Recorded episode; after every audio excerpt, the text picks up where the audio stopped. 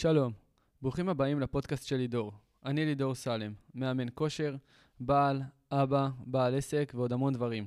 כל פרק אני אשתף איתכם דבר אחד שלמדתי בעולמות בהם אני חי, שזה עולמות הכושר, תזונה, בריאות, עסקים, ספרים, התפתחות אישית ועוד. והיום אני הולך לדבר איתכם על התובנות מהספר ששמעתי פעמיים ברצף, שנקרא The New Entrepreneurz, שזה בעצם בתרגום לעברית זה היזמים החדשים. אז מי שכתב את הספר הזה זה בעצם שני אנשים, זה שמחה גלק ובחור בשם רונן גפני, שאני עוקב אחריו ברשתות החברתיות, והוא בחור סופר סופר סופר מעניין וצבעוני. אז קודם כל, איפה נתקלתי בספר? אז בחורה מאוד נחמדה בשם רביטל פיזנטי לפי דעתי, השם משפחה שלה, אני מקווה שביטאתי את זה נכון. התארחה בפודקאסט של אתן נזריה האלוף, שנקרא ביולוגיה של הווינרים, ואם אתם לא שם, אני ממליץ לכם להיות שם, מאמן המנטלי מספר 1 בארץ, אני גם חבר בקהילה שלו, אז אני ממליץ בחום. אז ככה, בעצם הספר הזה זה ספר מדהים, ולי הוא פתח את הראש בצורה אחרת לגמרי, ואני תכף אשתף איתכם.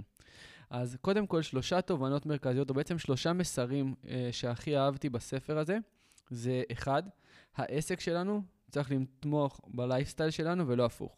עכשיו, לייפסטייל זה בעצם לא נושא של אני חי חיים רעבתנים, גאוותנים או משהו כזה, אלא כמה אני עובד, כמה שעות אני עובד, מה אני עושה בימי העבודה הזה, מה אני עושה ביום יום. ומה שהכי פתח לי את הראש זה שרויטל סיפרה בפודקאסט של אתן שהיא עובדת 4 ימים בחודש או 5 ימים בחודש. ובתור בן להורים שהיו צריכים לעבוד 3 עבודות שונות במשך 6-5 ימים בשבוע, זה היה נראה לי משהו הזוי. כי אני במודעות שלי חשבתי שצריך לעבוד כל יום וכל יום צריך לעבוד קשה. וברגע ששמעתי ובעצם הבנתי שיש מישהי שלא הולכת לפי התלם או שלא הולכת עם העדר, והיא עובדת 5 ימים בשבוע והיא אומרת שהיא לא חוסכת מעצמה כלום והיא חיה ברמת חיים יחסית גבוהה, אז לי זה באופן אישי פתח את הראש. עוד עולם חדש של אפשרויות נפתח בפניי והתחלתי לחשוב. אז שימו לב מה קורה לרוב בעלי העסקים, ואם יש לכם בעלי העסקים או אתם בעצמכם בעלי העסקים, תנסו להבין רגע את הנקודה, כי אני חווה את זה אני.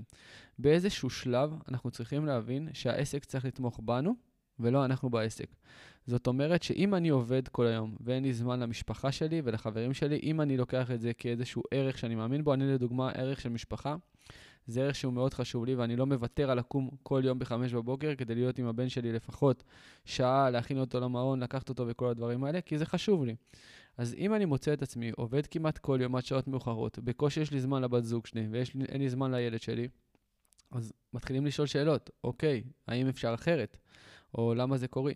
אז אני מבין עסקים שהם בתחילת דרכם, והם כרגע מתקשים, אבל עסק שעובד ככה, 10, 15, 20 שנה, זה נראה לי מטורף.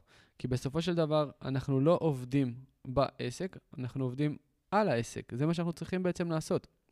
העסק צריך לתמוך בנו, ולא אנחנו צריכים לנהל את העסק. וזה משנה תודעה להרבה אנשים, כי אני יודע שרוב האנשים נמצאים בדיוק ההפך, אני לא יודע להגיד באחוזים, אבל אני חושב שלפחות 70-80% מבעלי העסקים מתנהלים ככה, ואני מקווה שאני טועה. אז קודם כל, העסק צריך לתמוך בנו, בערכים שלנו, במה שאנחנו מעריכים כחשוב לנו בחיים האלה, כי וואלה, החיים האלה קצרים. ושווה לשים על זה את הלב ואת הדגש, כי בשביל הרבה אנשים זה יכול לשנות לגמרי את התפיסה, את החיים ואת העסק עצמו. זה יגרום לנו להיות יותר אפקטיביים, יותר פרודוקטיביים, ואולי גם לשנות לאנשים אחרים בצורה שהיא הרבה הרבה יותר טובה ונוחה. התובנה השנייה שעלתה לי מהספר הזה בעצם, שאני התחברתי אליה הכי הרבה, זה לבנות עסק חכם ולא גדול.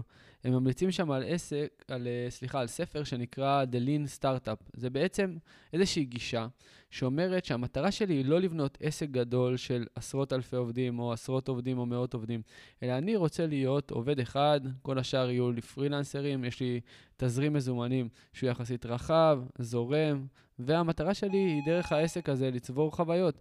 ולאו דווקא לצבור שעות עבודה, אלא באמת לצבור שעות עבודה שהן איכותיות. וזה גם איזשהו מה שמשנה תודעה, כי כולנו, לפחות אני בתודעה שלי, אומר, אני רוצה יותר עובדים, שווה יותר כסף. אבל מצד שני זה לא כזה נכון, כי ככל שעסק גדל, והיום היה לי שיחה מעניינת על זה, ככל שעסק גדל יותר, הוא הופך להיות יותר בירוקרטי. תראו עסקים כמו בנקים, כמו חברות ביטוח שהן מאוד גדולות, כמה בירוקרטיה צריכה להיות שמה, עד שמשהו קורה. וזה לפעמים יכול להוציא אותך מדעתך. אז ככל שהעסק רזה יותר, בגלל זה זה נקרא The Lean Business, העסק הרזה, זה מאפשר לך להיות הרבה יותר אפקטיבי, לקבל החלטות בצורה יותר מהירה ויותר איכותית, לעשות פיבוטים, זאת אומרת לעשות שינויי כיוון שיקחו אותך לאן שאתה רוצה. זה הרבה יותר קל וזה גם הרבה יותר כיף. צריך לתכנן את זה כמובן בצורה נכונה, זה לא אומר שאני one man show, כאילו בן אדם אחד שעובד, ואם אני לא עובד אז כל העסק לא עובד, צריך לתכנן את זה בצורה נכונה, אבל בכל אופן זה משהו שהוא משנה תודעה, ושווה לחוות אותו, ושווה גם להבין אותו, ולראות איך הוא יכול לקחת את זה לעסק שלך, או לעסקים אחרים שאתם נפגשים בהם. והדבר השלישי, במסרים שאני אהבתי בעצם בתובנות האלה, זה לנצל את תודעת השפע. הם אומרים שם דבר כזה, לכל אחד מאיתנו, יש, הוא קורא לזה אקשן קארד, קלפי פעולה, שזה לאו דווקא כסף, זה יכול להיות משפחה מאוד גדולה, זה יכול להיות חברים, זה יכול להיות נטוורקינג עם כל מיני אנשים שאני מכיר, הם מכירים אותי, זה יכול להיות רשתות חברתיות, ובעצם המטרה של כולם היא להשתמש בקלפי הפעולה אחד לשני כדי לעזור להם. זאת אומרת שאני משתף מישהו אחר עם רשת החברתית שלי, והוא משתף עם הרשת החברתית שלו. ובעצם המטרה היא להגדיל את ההוגה של שנינו. לא לשמור את הכל לעצמי, אלא להיעזר במישהו אחר וגם לעזור למישהו אחר. ועד שנינו מרוויחים. שזה משהו שהוא מדהים, כי הם הסבירו שם, ובכללי זה משהו שעכשיו אני נופל לי הסימון עליו, שלכל אחד מאיתנו יש מלא קלפי פעולה, אנחנו פשוט לא יודעים לשים עליהם את הלב, ולשים עליהם את האצבע ולהגיד, אוקיי, אני כזה. אז יש אנשים שיש להם רשת חברתית מאוד גדולה, יש אנשים שיש להם משפחה מאוד גדולה, יש אנשים שמחוברים לבחירים בתעשייה כלשהי, וכל בן אדם כזה, זה קונקשן למישהו אחר, כמו שמישהו אחר צריך עזרה במשהו אחד. לדוגמה, אתה בעל עסק, ואתה צריך להכיר מישהו מהתעשייה שלך, וואלה, אז פתאום הדוד של הזה או הדוד של הזה הוא בתעשייה והוא יכול בשנייה לקשר אותך.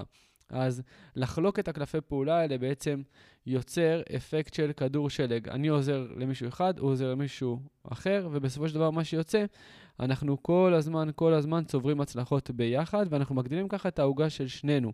ובעצם ככל שיש לך יותר קלפי פעולה, אז יש לך הרבה יותר דרכי פעולה, ואתה יכול לשחק בכל מיני ממדים שונים שאפילו לא חשבת עליהם. אז גם טוני רובינס כל הזמן מדבר על זה. זה לא שלאנשים חסר כסף, זה שלאנשים חסר משאבים, זה אנשים פשוט לא מפעילים את הראש ומנצלים את המשאבים שכבר קיימים אצלהם. וכמו שאמרתי, הספר הזה פתח לי את הראש. מדברים שם הרבה על חשיבה רב-ממדית, לא על חשיבה בממד אחד.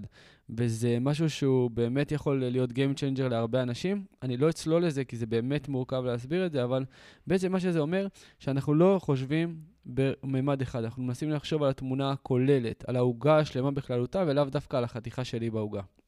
יש שם סיפור ממש מעניין שהייתי רוצה לשתף איתכם. הם מספרים שם בספר על וורקשופ שהיה אמור להיות ברוסיה, והשותפים שלהם ברוסיה אמורים לעבור את זה. מה שקרה, המשחקים שבהם הם משחקים בוורקשופ, בעצם כל הספר הזה אמור גם לקדם את המשחק שלהם שנקרא FreshBiz, שזה ספר שבעצם מלמד את כל הנושא הזה של חשיבה רב-ממדית, ומה שהם מספרים זה בעצם שהמשחקים נתקעו במכס, והם לא הצליחו להגיע לוורקשופ בזמן. אז הם חשבו מה לעשות, ובאמת חשבו עם עצמם, והם עלו על פתרון. עכשיו, מה אתם הייתם עושים אם היה לכם וורקשופ או סדנה שאתם מעבירים ברוסיה, אבל אין לכם את הכלים שאתם צריכים? עכשיו הם בדקו את כל האפשרויות, והבינו שחברת שילוח לא תצליח לשלוח את המשחקים בזמן. מה הם עשו? הם פנו לקהילה שלהם ורשמו הודעה, מי רוצה לטוס לטיול ברוסיה, כולל 2 ימים במלון, כדי לקחת את המשחקים, לוורקשופ שאמור להיות ברוסיה. תבינו איזה חשיבה יוצאת דופן. גם הם קיבלו סיפור מדהים, גם הם נתנו איזושהי חוויה לקהילה, וגם הם הוכיחו את עצמם כאנשים שחושבים מחוץ לקופסה. אז באמת ספר מדהים. אז אם אתה יזם או בעל עסק, אני ממליץ לך לקרוא את הספר הזה לפחות פעם או פעמיים כדי להבין את התובנות שיש בו. אני מתכנן אישית לרכוש את המשחק וגם ללכת לאיזה וורקשופ כדי לפתוח את הראש, כי אני באמת מאמין שלכל אחד מאיתנו יש את כל הכלים שהוא צריך. פשוט אנחנו לפעמים לא יודעים לשים את האצבע על הכלים שכבר יש לנו, וכמו שאומרים, צריך להיות חכם. זה אף פעם לא עניין של משאבים, זה עניין של להיות חכם ואיך להשתמש בקלפים שכבר יש לך בצורה הכי אפקטיבית שיש כדי להשיג את התוצאות שאתה רוצה. אז אני יודע שהיום יצא פרק קצת ארוך, מקווה שתהיו איתי, מקווה שצריכתי להעביר את המסר בצורה נכונה, כי באמת זה ספר שאני חושב שכדאי לכולנו לקרוא אותו, ואני מאמין שאני אקרא אותו לפחות עוד פעם-פעמיים. זהו, אז אם קיבלתם ערך מהפרק הזה, אני מזמין אתכם לשתף אותו עם אנשים שאתם אוהבים, וגם אם לא תשתפו אותו, עדיין אוהב אתכם. אני הייתי לידור, נתראה בפרק הבא.